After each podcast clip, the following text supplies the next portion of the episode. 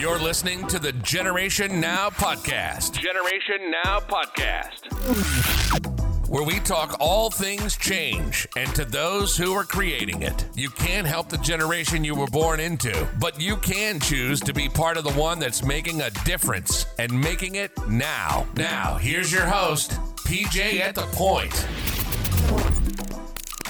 Hey guys, what's up? My name is Jonathan Cunningham, aka P J at the Point, and I'm so pumped and excited that you guys have joined us once again today on the Generation Now Podcast. And I have a very special guest with me today. Her name is Genevie. Yeah, that's Genevie, not Genevieve. I know some of you from around our area might go, oh, like Saint Genevieve. No, n- no uh, V E at the end. But um, yeah, so Genevie, can you uh, go ahead and introduce yourself? Yeah, good morning. How are you? Uh, Genevie Strickland. Mm-hmm. Sorry, interrupting you there. No, no, no, you're good. You're good. Genevie Strickland. I am the assistant director with the Morgan Nick Foundation. Awesome. Awesome. And so that is one of the reasons why that um, I wanted to have you on the broadcast, because I know that um, for, for those of you that are tuning in for the first time, or for those of you that, that don't really know what Generation Now is, um, Generation Now is actually... Uh, for me, there's so many things that divide us. You know, everyone's talking about I'm Gen Y, I'm Gen X, I'm Gen Z, I'm Republican, I'm Democrat, I'm this, I'm that. And, uh, you know, Presbyterian, Lutheran, like whatever, you know, uh, non-denominational, Baptist, you know, if, if I let your denomination out, I don't hate your denomination. Uh, but it's just one of those things, right, that we're always looking for ways that separate us rather than, it seems like, that unite us. And so for me, Generation Now is actually anybody who I believe is out here crushing it for the kingdom of heaven. Uh, and that doesn't necessarily mean that they're working at a church. That doesn't mean that they're a pastor. That actually just means in their daily life, in their daily walk, um, they're just um, furthering the kingdom of heaven. And so I heard about you guys, the uh, Morgan Nick Foundation, Genevie, and I was like, pfft, I got to have them on the show. I have to. Like, I don't know when, I don't know where, you know, but I have to make that happen.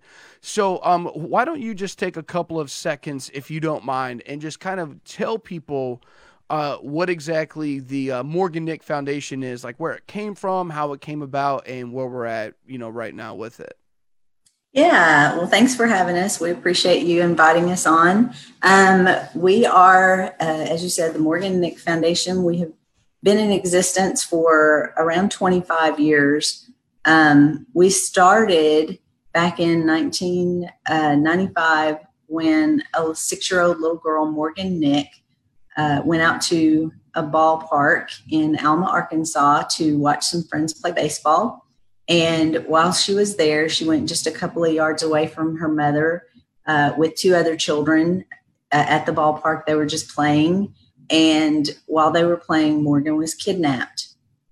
A huge investigation took place. It still play, takes place today, but they have never found Morgan yet. And uh, so it was during that first year that Morgan's mom, Colleen Nick, realized um, that there was not an organization in Arkansas that helped families, worked with families of missing or abducted children, realize how beneficial and how helpful that would have been for her and her family. And so she never wanted another family to walk through this road, uh, on this road alone again, um, and really never wanted anyone else to ever have to walk this road again. And so she started the Morgan Nick Foundation. And uh, basically we do three things. We have three initiatives. Uh, we work, of course, with families of missing and abducted children. Uh, we educate. We do a lot of education. We really believe that that's the key. Um, there's power in educating uh, children in on safety and um, and on really anything going on in the world that can affect their safety. And so we do a lot of education. And then we also support uh, laws and bills and things that uh, keep children safe.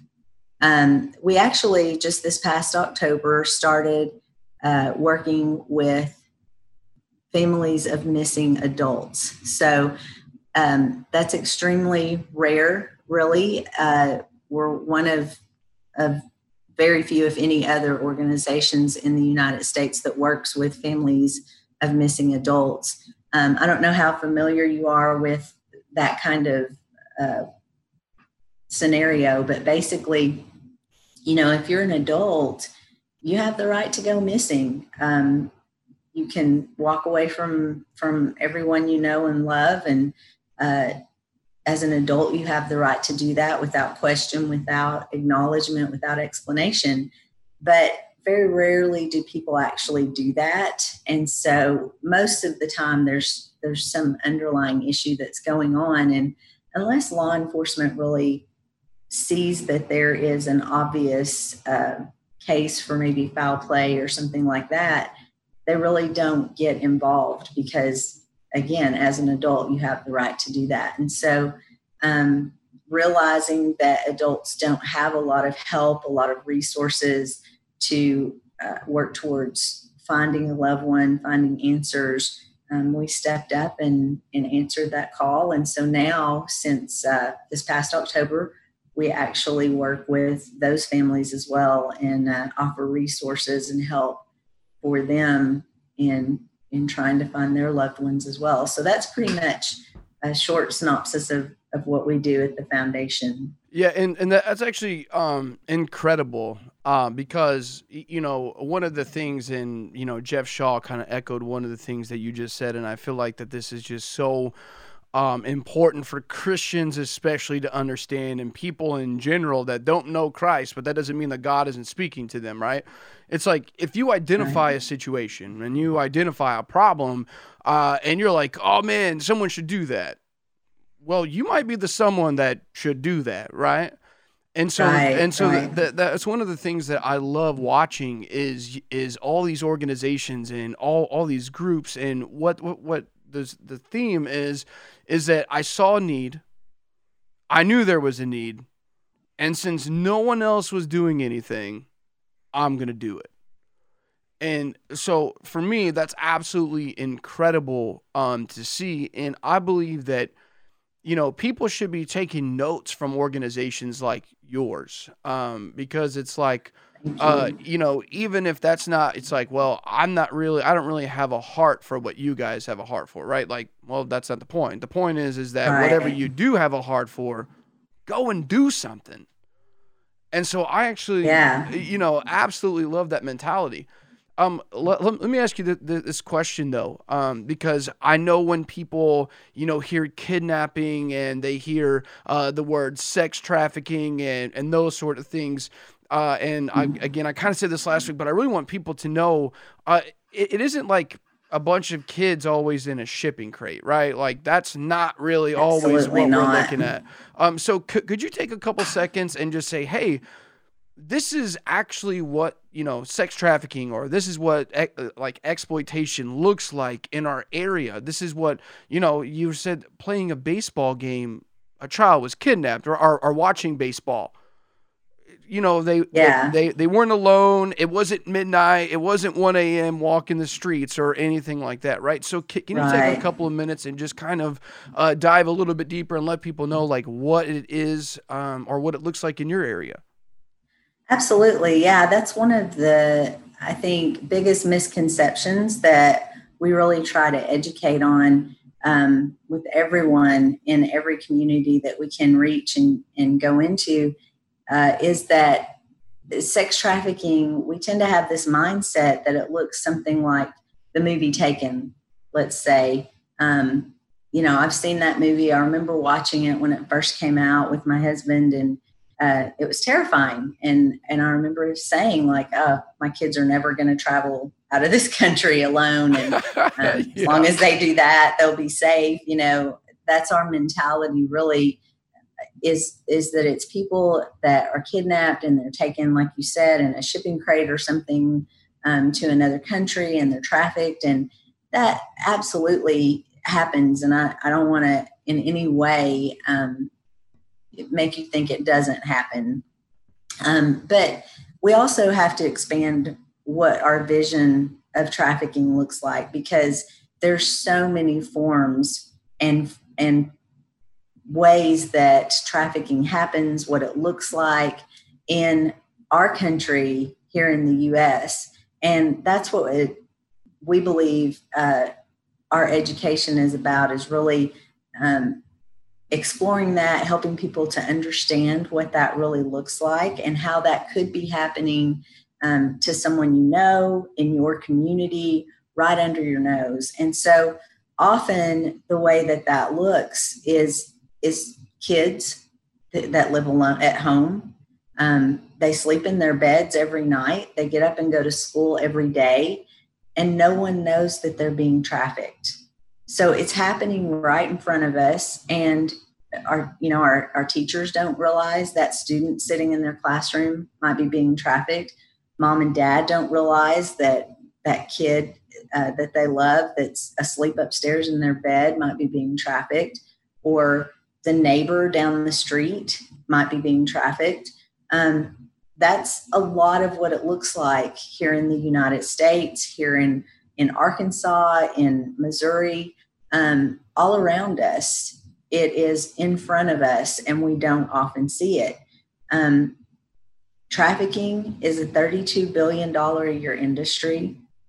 Um, it has an average age of twelve years old. So the average age of someone who this is happening to is twelve. And on average, uh, they are involved in sex trafficking for um, seven to ten years before they get out. And then often the outcome does not look good. So it is all around us. It's a big business. And if you think about it, um, I can sell you a bag of drugs one time. That's it. I've sold you uh, what I had. I have to go get more to make more money. But I can sell a human being um, fifteen times a day, seven days a week, three hundred sixty-five days a year, and on average make sixty thousand to eighty thousand dollars on that one person. So then when I pull in even more, you know, I'm making a million dollars a year on a small group of, of individuals. So it is a huge business. Um, and because it's such a money-making business, people find a lot of ways to make it happen. And that's where, you know, we say we've really got to expand our mindset of what trafficking looks like around us, um, what exploitation looks like around us. Um, you know, you've got to understand that it can be a grandpa trafficking his grandchildren. Mom's boyfriend might be trafficking her children. Um, a high school boyfriend might be trafficking his girlfriend. Uh, a babysitter might be trafficking the children that she's babysitting, or maybe it's her nieces or nephews or something like along those lines. Um, there's just so many ways that this can, can look. There's so many forms that it takes. So we really have to expand our mindset as to Uh, what it looks like so that we can see it a little bit better right in front of us. I think the other part of that is that people expect to see this happening in seedy motels on the bad side of town. And it just, of course, it does happen in those places, but it also happens in the suburban neighborhood that you live in and you don't realize it. Um, it happens, you know, in the upscale million dollar houses that people would never suspect something like that to take place. So it's all around us, unfortunately, and it, it happens in so many forms. You know, it can be happening at at the amusement park that you've got your family at, um, and, and you just see a child with what looks like a parent, but they may be making a swap with that child while you're at the amusement park and, and swapping that child to someone else. And you don't realize it. So there's just so many forms and, and ways that this looks, uh, other than, you know, kidnapped in a, in a shipping crate, shipped to another country. Yeah. And one of the things that I, that I found most interesting as far as what you were saying is that, um, you, you know, in, in my mind, you know, and I feel like that in a lot of society's mind, you know, this is a, a male issue, right? Like it is the males are the ones mm-hmm. who are purchasing, the males are the ones that are right. selling. And whenever I'm listening to you, I heard she, her, more than once on more than mm-hmm. one occasion, right? And so yeah. that's one of the things that I feel like that, um, you know, why it's so good for us to be, um, you know, just like not only cognizant of, of what's going on, but educated. Because if right. you, because if you told me, well, you know, the, you know, moms, like, yeah, right. You know what I mean? Like, yeah. I, honestly, I, I, you know, I, I, I'd be like, um, I, I'm not buying it, you know. Yeah. But uncle, oh, okay, right. right. Male cousin, well, maybe. You, you know what I'm saying? So, yeah. so can, can you talk about how, um, again, how th- this isn't a single issue. This isn't like a, oh, well, right. here, here's who to look out for. It looks like this. Well, one of the things that we teach when we educate, and, um, you know, last year we were in school systems in Arkansas. Um, we cover the entire state of Arkansas, and we reached face-to-face talking with students in various schools, probably close to around forty thousand students. And one of the things that we cover with these kids is the truth about what a predator looks like, because often um, these kids are met with these predators when they're online. So every year in the United States, approximately eight hundred thousand children are reported missing each, each year. So eight hundred thousand children, let that kind of sink in for a minute. Almost a million. It averages out to about two thousand a day. And a lot of that is because they have come in contact with a predator online, so an internet predator. And that's one of the things that we really try to emphasize is, what does that predator look like? Um, most of the time when there's exploitation, it is about eighty-six percent of the time, it's someone that the child knows. Very rarely is it someone that is a complete stranger. Now, you can look at that two ways. Online, yes, it, it's a complete stranger, often that, uh, you know, comes in contact and develops this friendship uh, with these kids. But then pretty quickly to the kid, it becomes, becomes someone they know, even though to us, it still might be a stranger. So we really try to educate. What do these predators look like? What's the truth about what someone who might be involved in trafficking looks like? And the truth is it's it's men and women, both equally. There's just as many women out there that are predators. And um, most of the time when we do this, kids and adults want to think that it's a man. Uh, so that is one of the, the misnomers that we try to uh, c- correct, I guess, is it is women. And um, another one is that they're often old. And on average, a predator is actually young. They're on average twenty-two years old, and that age is getting younger all the time.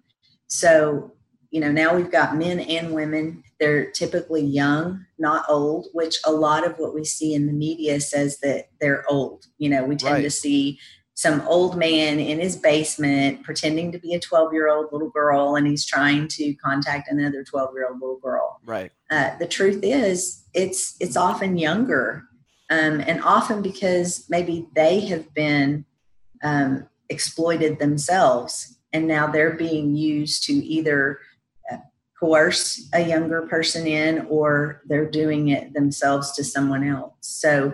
Um, So now we've got men and women of a younger age, and they are trafficking and they are soliciting or coercing, sorry, uh, coercing younger kids, younger and younger. So on average, they target kids ages eight years old and up.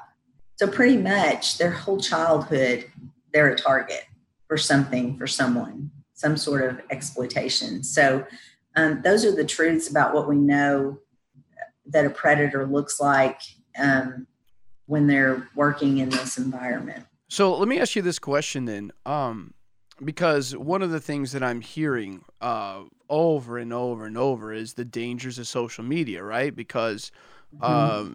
that's how the contact is happening.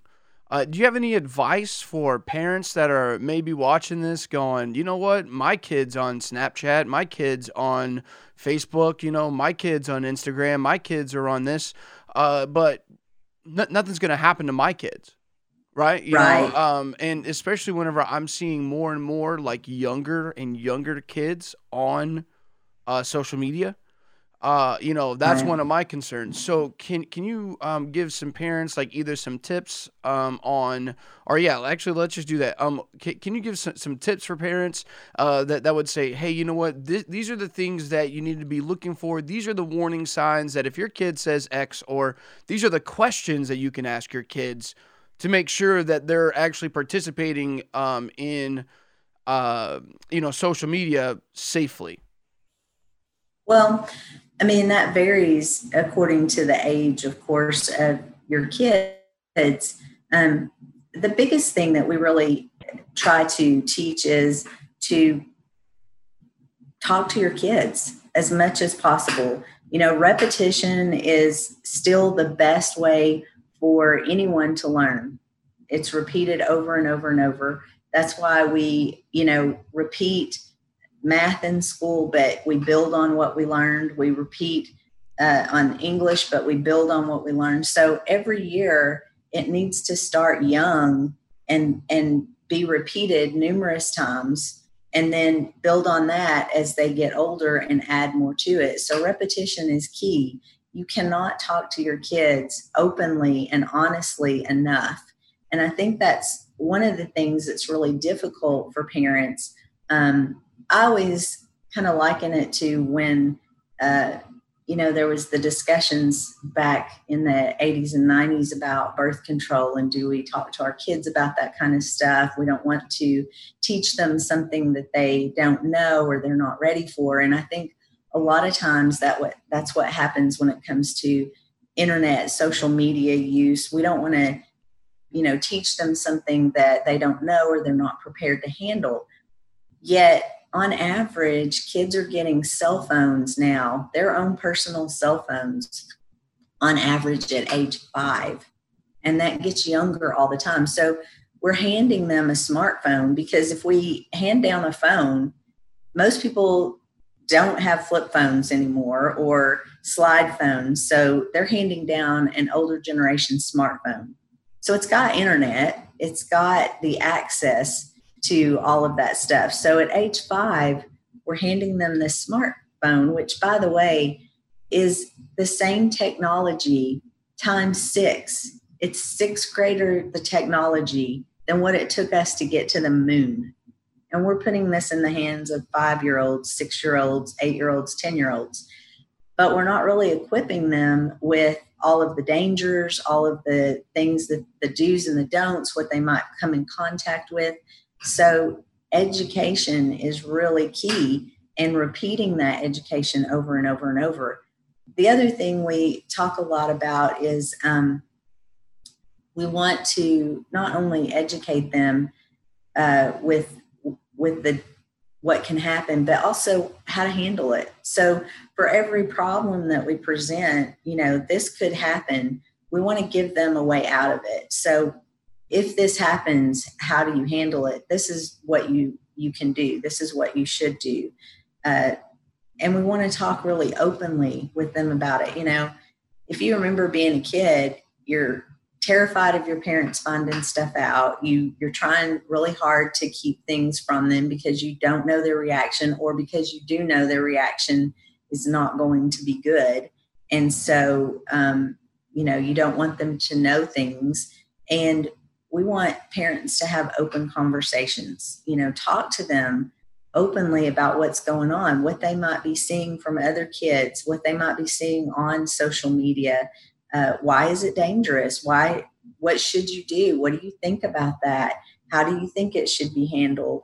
Um, you know, if you're going to flip out, then your kids probably aren't going to share things with you. They're not going to be open and honest, and then you can't equip them with how to handle those situations. So um, that's, you know, the next thing is, is we want to be honest and open and allow them to tell us stuff so that we can equip them with what to do and, and how to handle it. So those are some of our big keys. The others are um, get on these apps yourself, understand how they work. A lot of times we get parents who say, I can barely use my phone to make a phone call.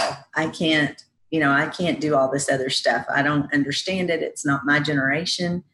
Okay, then learn. Your kids will teach you. They'll help you. That's the great thing about kids. They love to feel like they can help educate you, that they know something that maybe you don't.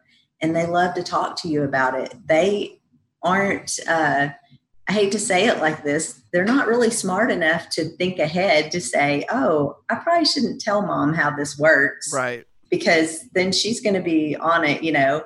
Maybe some older kids eventually get to that point. But for the most part, most kids are really happy to help educate you and help you learn how it works and what to do. And, and they'll show you and they'll talk to you about it. So educate yourself with how your phone works, how the app works, how the internet works, and um, be on there and look at your kids' stuff, see what they're doing, who are they talking to, make sure that their settings are set to private. And, um, you know, there's so much of this, well, I don't want to invade my kids' privacy, yet we say kids are not ready to make adult decisions until at least eighteen. They can't join the army. They can't vote. You know, they can't drink until they're twenty-one. They can't smoke till at least eighteen now. There's all these things that say at least eighteen. And then science even goes beyond that and says their brains aren't even really fully developed until twenty-five or thirty. Um, yet we want to say a twelve-year-old can make these adult decisions by themselves, and we should let them have their privacy to do it. So, you know, it, there's nothing wrong with being a parent that says, I want to make sure my child's safe. I want to know what they're doing and who they're talking to, and that um, they're not doing things that put them in danger, and, and looking at their stuff and checking on them. We do that with everything else. Yet for some reason, we're concerned about their privacy when it comes to phones and internet and apps and social media. So see what they're doing, be on top of it, be aware. Yeah. So it sounded to me like intentionality is like a very important thing for, um, you know, parents yeah. to remember. And one of the things that I always recommend parents um, do, even though I'm not a parent, I'm a student pastor. So, you know, whenever a parent's like, oh, I got a kid, you know, and he's just taking up all, I'm like, I have like sixty of them, you know, and whenever they have issues, like I get the same text, you know, I, I know it isn't quite the same, but at the same time, if I right. get one sixtieth of a kid, right, and I have sixty, well, then guess what? Well, I, that that's equal to one. Uh, so that so that's the way that I look at it. But um, for me, I'm I'm like, hey, don't look to punish, right? Like like so like so, so often I, I hear kids and students um are afraid of the punishment, right? Because they don't see that, oh, my mom or my dad is helping me to be a better person. They see the punishment, right? That they're going to be right. uh, punished for this. And so I think it's important for, um, you know, parents, if you're watching, hey, you know, explain why. Like, don't be looking to get your kid in trouble. Be be looking about how you can actually help your kid get to the next level as far as maturity, understanding, and mm-hmm. use these opportunities as, you know, like literally learning opportunities and experiences rather than go to your room and think about what you've done, right? And it's like, what are they going to think about if they did wrong yeah. and they don't know what's better, or or they don't know why, except for, oh, well, I shouldn't have done that because my mom said, not, oh, well, because there might be somebody who's trying to kidnap me, right? That changes right. the, the uh, perspective on what's being said. Um, it was also very interesting, though, that, um, you know, g- going back to what you said before, eight hundred thousand, right? So, sorry to hop back. I, I, I'm, I'm I'm writing notes here and I'm going, eight hundred thousand. Like, that is a crazy number, you know, because yeah. I probably see through Facebook maybe a hundred missing. Now, I know that you guys do that really well, and so that's what I want to segue into. Um, also, I probably see about a hundred missing, you, you know, because you see the memes, right? Right. Um, to think that I'm seeing a hundred out of eight hundred thousand, is insane yeah. to me. Um, and so, then, I mean, you multiply that by fifty-two states. Oh, so it's eight hundred thousand in Arkansas? No, oh, okay, no, okay, no. Okay. That's, that's, but I'm saying okay. one hundred. You know, yeah. what you see is one hundred, and we've still got all these other states. Because I'm assuming most of what you see is in your area, yeah. your state. So you think about that many more states, it kind of puts it into a little bit more of a perspective, but it's an astronomical number. Yeah, and, that's twenty times know, larger one, than our area. Yeah, one is an astronomical number. Yeah. There should be none. Um, and I think a lot of times maybe maybe part of that explanation for kids, I think you're, I agree with you one hundred percent, like explain it to them. Why is this dangerous? What are we worried about? What is it that's concerning? Because I think we get kids who feel safe behind a screen. They're sitting in their house. They're, you know, their parents are around, they're behind a screen. So what's so dangerous? Um, I think we have to think a little bit more the way that child would think. And of course, some of that comes into play with how old are they? You know, what they think, a lot of that's going to come from their age, for one. So, you know, a, a six or seven year old that has a Facebook page, which most of them do now, um, that I say, how many friends do you have on your Facebook page? And they say, you know, a thousand. If I ask them, are you friends with all of them? You know, all of them, they'll say, yeah. We know probably that's not the case. They probably aren't really. So why do they think they are? Well, their mentality for their age is basically probably if, if they're friends with someone they know, then that makes them okay, which which means they're friends with them too. So Johnny here, how do you know him? Oh, well, he's my uh, sister's boyfriend's cousin's friend. And do you know him personally?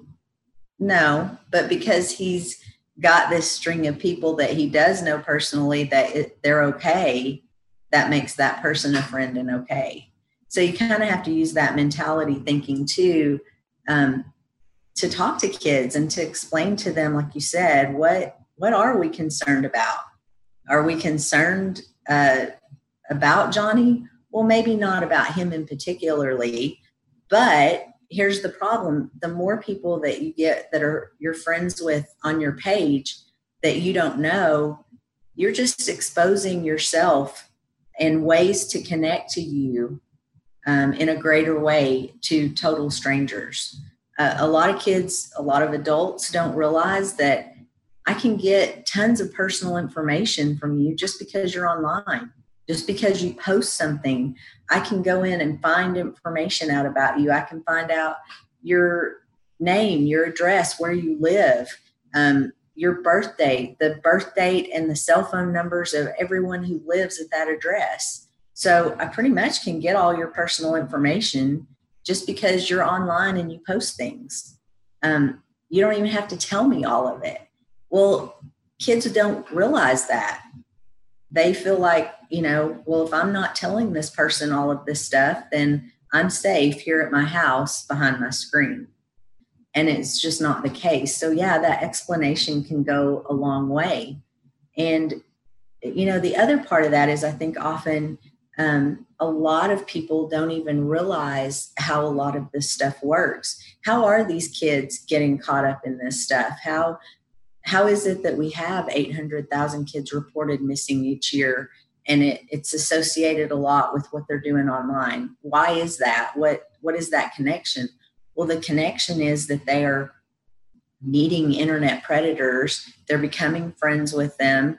They're developing these relationships with them online. And oftentimes then they end up being coerced to either uh, go somewhere to meet that person, to run away, to go somewhere to that person, uh, to share inappropriate photos with that person, and then possibly be blackmailed um, by those photos. So there's all these, you know, different formats and ways that, that these kids can be harmed and damaged Uh, online and through social media. But are we, you know, making sure they understand that? Are they getting, you know, why this is dangerous to do or why we're concerned. Yeah. So normalizing the conversation, right? Like right. literally making it to where I'm, I'm not being intrusive. This is just what we do. Like th this, this is our part of our life now. Right. And so now on a regular basis, you're checking in, and it's not like that you're just snooping around or doing, it's like, no, I'm, I'm literally protecting you. Right. Like, like that, right. that that's my job. That that's what I'm going to do. And so I, I actually love that thought process of, hey, let's just have these conversations all the time. Let's not have this conversation once yeah. or like once every nine months. So it's like, okay, well, that's our yeah. check to do list. Right. But it's more of a, exactly. hey, you know what we do as a family? We protect each other. You know, with my That's students, right. uh, I say we're the Point family, right? The, the Point is the student ministry that I'm a head of. So guess what? We eat together. We pray together. You know, we do the things that we go see movies together, right? We do things right. that families do together. And I think that if as families, if we'd set the precedent, you know what we do? We talk about social media together. We uh, talk about these dangers or those dangers. And like, literally, that's just what we do. Like, there's no, yeah. you know, oh, this one particular instance prompted that. Therefore, there's a punishment on the other side of it, right? It's just more of a, this is what we do. Uh, yeah, this is education. This is like any other education that you get. This is being able to understand. We never go in saying, hey, we're here to tell you, get off the internet, get off these apps, you'll be safe. Right. Right. That's not realistic. The internet's a great tool. It just needs to be used properly. And you need to understand the dangers. It's like anything else. It's like driving a car. You need to understand the dangers. It's a great tool. It's something we all need and we use. But you also learn to handle it with care. You learn, you know, you get educated, you take a test, you understand, you know, how it works and what the laws are before you get out and use it um, frequently. So it's the same kind of thing. Before you're using these apps and this internet and, and you're on social media, understand how it really works and understand what it does and how could it put you or someone else in danger. And Um, it's just a, another education process for a tool that we use. It's a great tool, but it needs to be used properly. And unfortunately, there are a lot of people out there who don't use it properly. They use it for evil. They use it, you know, to harm people. And we don't want that to happen to anyone. Yeah. So education's the way you keep it from happening. So would you have a, a quick suggestion for a um, parent to, hey, this is how you can start that conversation tonight. Watch this. Now you're done. Okay, cool. Go and have this conversation. Would there be like any particular lead-ins or something like that that um, because, you know, you obviously as a parent don't want to be all panicked like, oh, give me your phone. Now I need to go see if there's any yeah. like, you know, oh, I'm going to check and see if there's any predators on here, blah, blah. Yeah. You know what I'm saying? Get rid of this, get rid of that. You right. Know, yeah. Off of this. Yeah. Yeah. Because yeah, I see um, that a lot. So if, so if you could just take a second yeah. and be like, hey, here's a, a walk-in or how to introduce this. Yeah. Because a lot of times, you know, all of the things that we've talked about here and, and often when we go in and do education, um, there's a very panicked look on faces of parents and adults, and they're shocked by everything they learn about what's going on out there. And so we always say, look, our, our goal is not to scare you. It's not to terrify you. It's not to terrify your kids. That's never our goal. We don't want to instill fear. We want to instill power. We want you to feel empowered by what we're telling you. And so a lot of times, you know, when I go in with kids, um, I start a conversation with, you know, what are your favorite things you do online? I know you're online a lot. The average kid spends twelve to fourteen hours a day in front of a screen.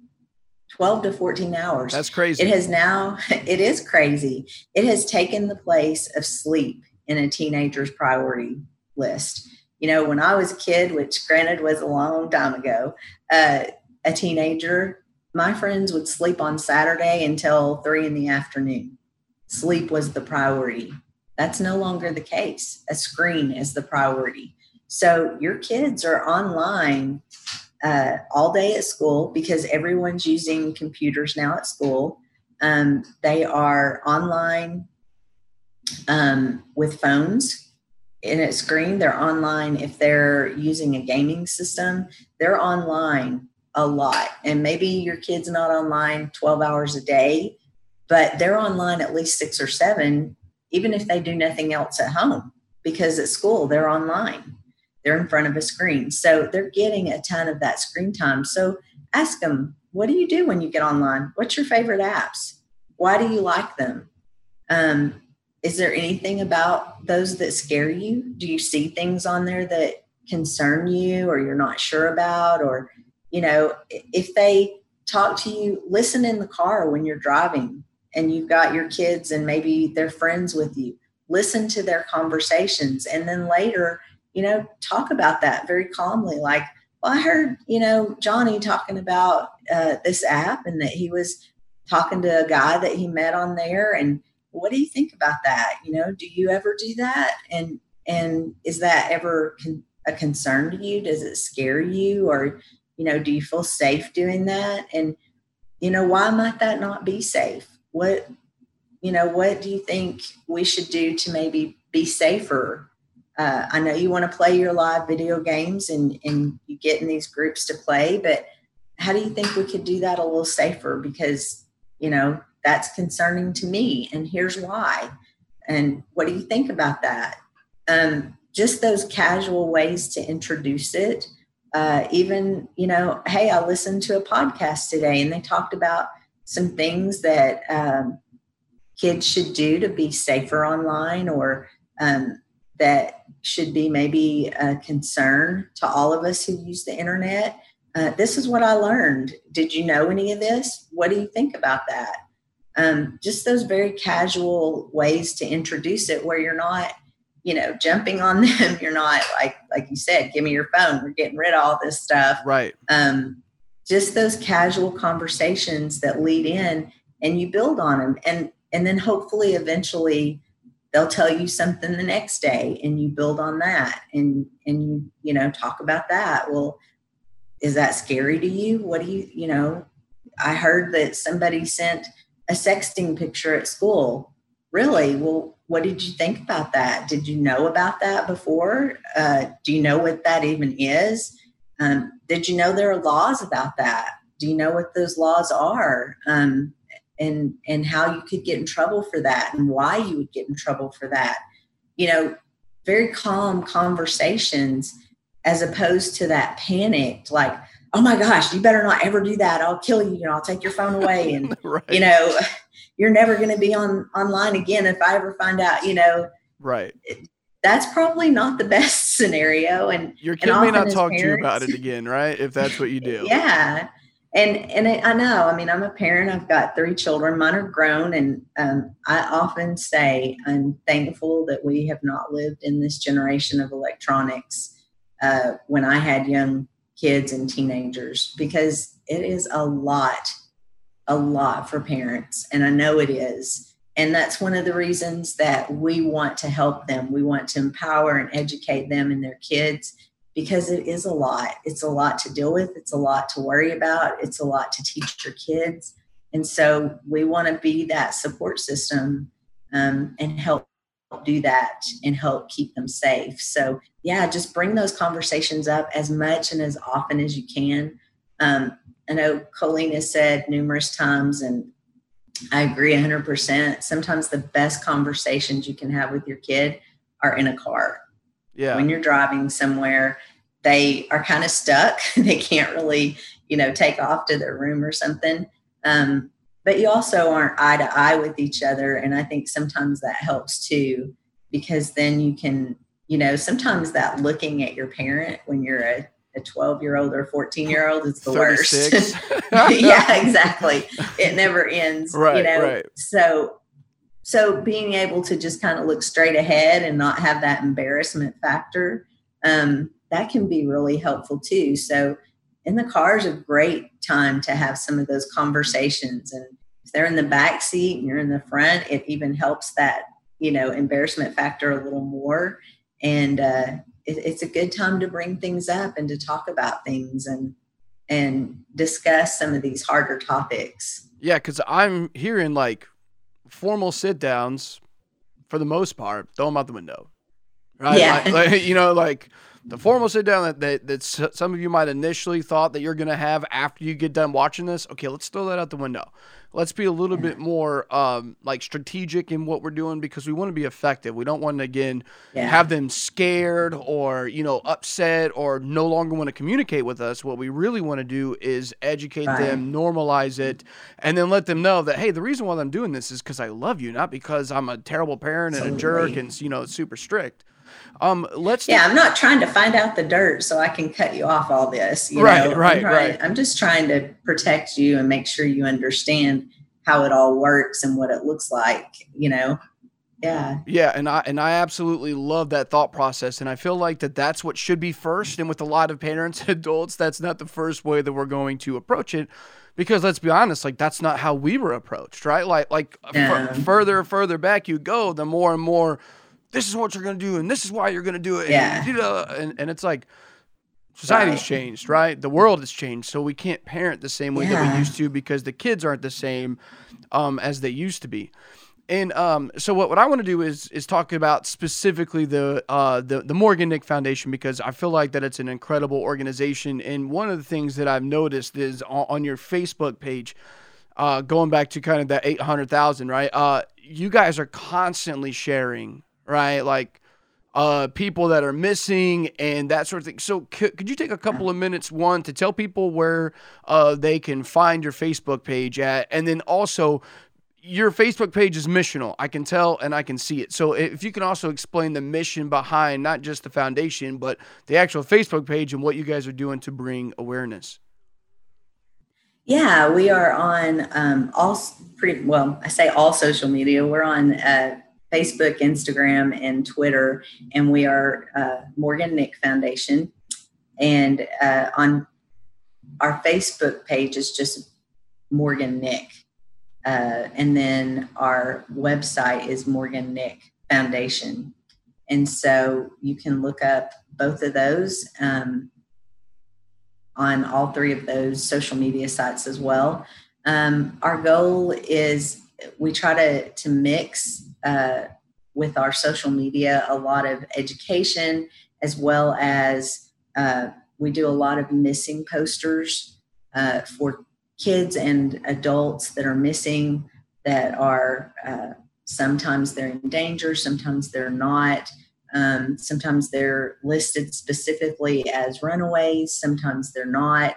Um, and one of the things, you know, I'd love to really talk about is is a runaway. Uh, a lot of times they get, there's a little bit of a looseness to the conversation when we say a runaway. People want to kind of blow that off. It's not a big deal.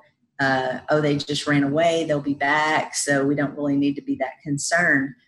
You know, what you just said struck me. It's a different era. It's a different generation. We're in different times. Kids are raised in a different world now than maybe what a parent raised in the seventies or even eighties, uh, the way that they were raised and the time period they were raised. Because of the internet and because of social media, things are different for kids now. And because of those things, kids are in a lot of danger. So runaways in particularly are in a lot of danger. You know, back when I was a kid in the seventies and early eighties, um, you had a kid that ran away. Oftentimes police would say, ah, they just got mad at mom and dad. Give them a day or two. They'll be back. It's no worries. And oftentimes that was the case. Today, though, it's a lot more concerning. Uh, often within three days of a child running away, they are exploited sexually, uh, often trafficked. And so it's a very scary scenario on the streets for a child who has run away. Um, they are immediately uh, hit up by someone else who is looking to exploit them. You know, they often have no food, no shelter, no money. So they're only going to be out there for a couple of days before they feel desperation. And they're willing to do whatever they think they need to do to get food or shelter. And there are plenty of people out there who are willing to exploit them to give them that, to help them. So it's a very different scenario. Uh, more than two million teens, kids run away every year in the U S, and approximately five thousand of them die on the streets every year. It's five thousand very needless deaths that, that shouldn't happen and don't need to happen. So, you know, oftentimes we'll see on social media, oh, they're just a runaway. Oh, they've run away multiple times. It's not a big deal. We don't need to be concerned about that kid. Um, but we do. It's very concerning because it's a different world and they are in a lot of danger very quickly. So we run a lot of posters for missing uh, kids. Uh, like I said, some are runaways, some are not. Um, a lot of times too, when we think of a kid who has run away, uh, they're actually being coerced away. They've met that predator online who has um, manipulated them, brainwashed them, coerced them to leave and come to them or to meet, you know, come somewhere for them, um, again, to be exploited and, and abused. And so uh, those are the primary things that we do on our social media. And then we, like I said, we try to mix that in with uh, some education, some current stories maybe about um, things that are important to our organization, such as human trafficking, exploitation, you know, abuse, that kind of thing. Um, so it's a little bit of a mix of all of that. Well, and, and like, that's one of the things that I, um, you know, absolutely love about your foundation is because you're not about fear solely, right? It, it isn't like, oh, all we're going to no. do is talk about all this stuff that's going to scare you into doing this. It's like, no, no, no, no. We're going to educate you, and then we're going to help you take steps to protect yourself. But then you're going to feel empowered as much, if not more than, you know, oh, well, now you're afraid. Now, now go and, you know, lock up your kids' cell phones and lock yes. all the doors, and yes. they're never going to a baseball game again because I heard, you know. Yeah, and I absolutely. Yeah. And, and, and so for me, our goal is educate, educate, educate, be empowered. Don't, don't thrive on fear, thrive on power. You can, you have the power to change this. You have the power to change the world. Yeah, and with I, what you do, man, and so and I preach that all the time. That's why it's, it gets me so excited whenever I'm hearing you say that, because I'm like, yes, that's exactly, um, you, you know, my thought process in that also. And um, so so you guys have recently, or I don't know how recent, but I have a video that I want to play that I believe is about okay. the, uh, some expansion that you guys are um experiencing also as an organization, right? Yeah, this was from October when we expanded our, not only our facility, but also um, our personnel. We were able, you know, we were a two or three man organization for twenty-four years. Wow. And it's just been since October that we've been able to expand to ten or eleven now. And so we expanded our facility as well. And um, that's when we started doing the adult missing cases. So yeah, that's what you're. Yeah. Pra- praise God. Right. Amen. Yes. And new tonight, the Morgan Nick Foundation is adding seven more people to its staff. The foundation was founded after the disappearance of Morgan Nick from an Alma baseball field back in nineteen ninety-five. Morgan was never found. Her mother, Colleen, says that for twenty-four years, they've worked with the families of missing kids and police to solve disappearance cases. Now, with ten women on the staff, they plan to help more families of adults as well. As word has been getting out that we are also now actively serving families of missing adults, we've had several calls come in just today from families who've never had help and have never had a resource, who realized they could call here and get help, and we've been able to begin to assist those families today. She says they're also expanding education in the community. They had one educator on staff. They just added two more. She says their educator spoke with forty thousand students on abduction and abuse prevention last year. They hope to double that number this year. Yeah, that is absolutely incredible what you guys have uh, going on, and I, and and I, and I love it. And I and I see, again, the. Uh, The momentum to me, and as far as like seeing the expansion, is no surprise because of how you guys have been grinding it out. And one of the things that I love is that you said that you were a, a four person organization for twenty-four years. Uh, two or three. Yeah. Two or three. It's pretty, it's been pretty small. Yeah. but out yeah, here so, absolutely crushing it with what you have, right? I mean, and that's the thing that I love about to. it. Yeah, because that's it. Yeah, Colleen it, has had uh, an amazing drive and um, amazing leadership skills and ability to take that and do some pretty amazing things with with what she she has, and she's worked very hard, I think, for the state of Arkansas to um, keep kids safe. I mean, that's definitely one hundred percent her goal and priority is. I never want another family to walk the path that I've had to walk, and I want them to be safe. I want them to never have to to know what that feels like. So she's done an amazing job with with what resources she can get. So well, and the thing that's incredible yeah. about that is so oftentimes I hear people go, "Oh, well, it's just me." Like God, yeah. like God, what what what what what if what what if the movement that I have in my heart is like two people? You know, what, what, what, what if it, what if it's three people, you know, like, then what? I must be failing. If one of them's God, then that's right. I know. You, I know. That's all you need. So, and so I'm, so I'm listening to this going, man, this has been a grind. You guys have done some incredible, awesome, amazing things, not a huge staff, but again, at the yeah. end of ourselves is where God can come in and like really do the amazing work right through us. And so that's the thing um, that I really love about this um, organization is how real and, um, you know, like how, how genuine it is as far as how it came about.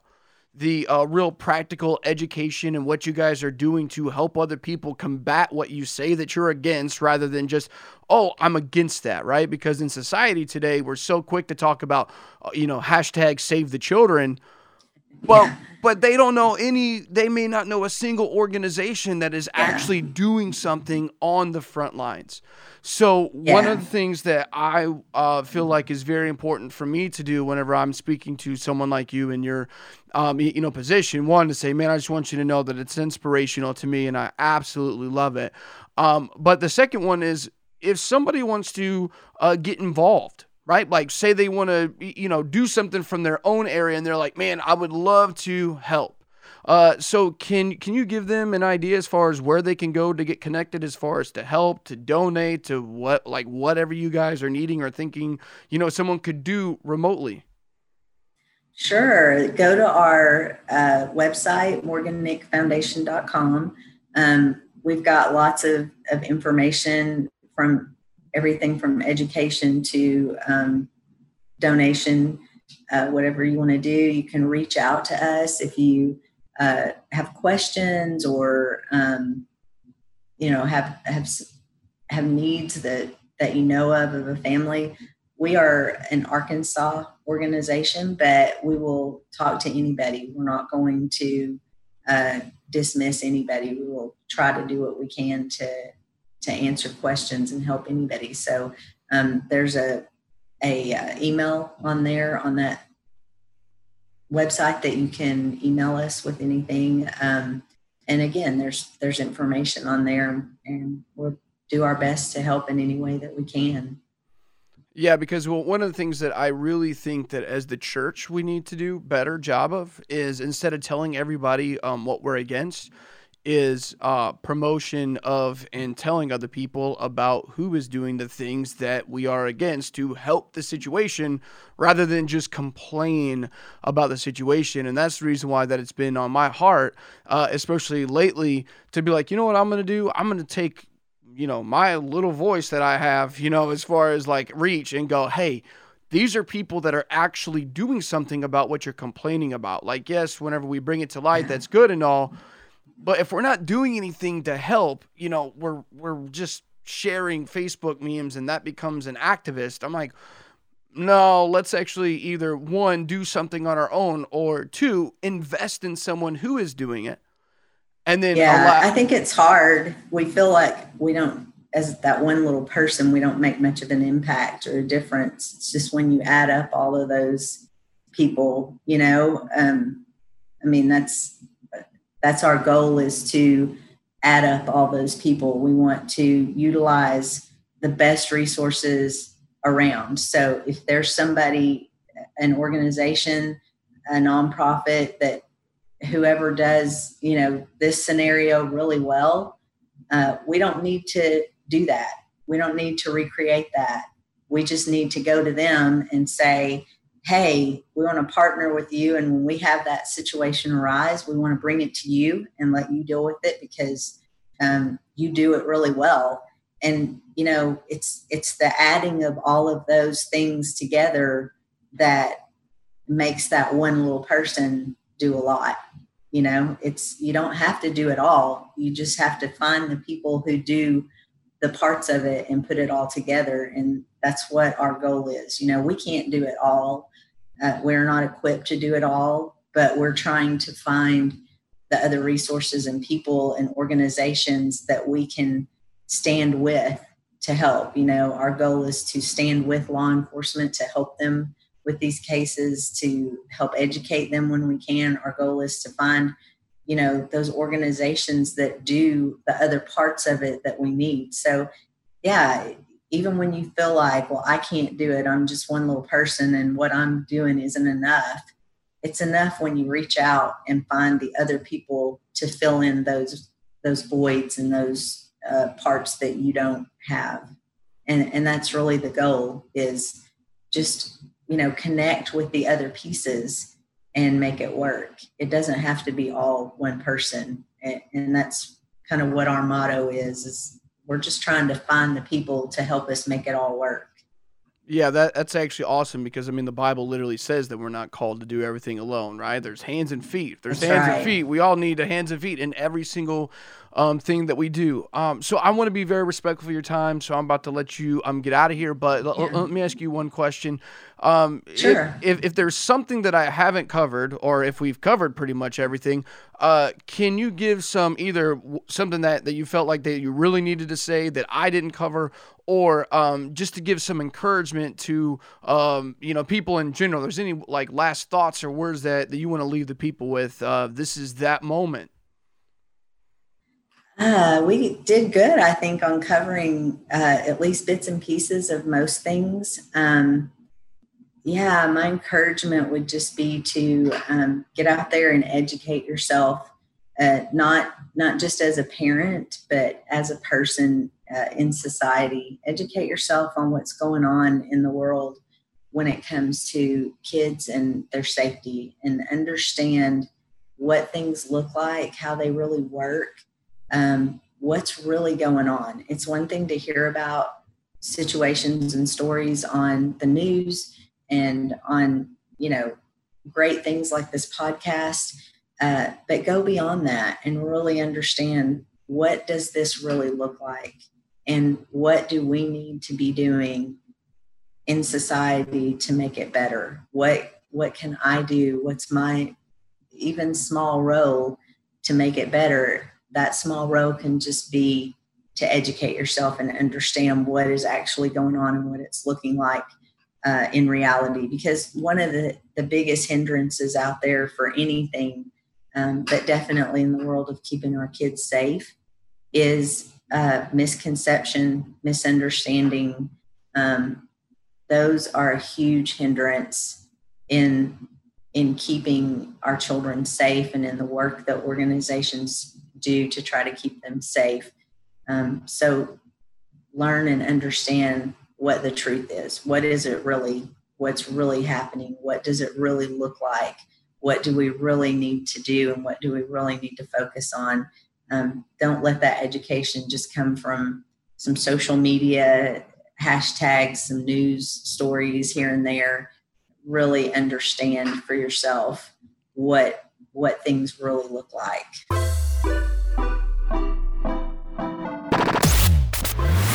Thanks for listening to the Generation Now podcast. Please be sure to subscribe on Apple Podcasts or find us on any major streaming platform. If you'd like further information on how to be part of Generation Now, just search P J at the Point on Facebook, Instagram, and on Twitter for more information. Until next time, go and be the generation that makes a difference and does it right now.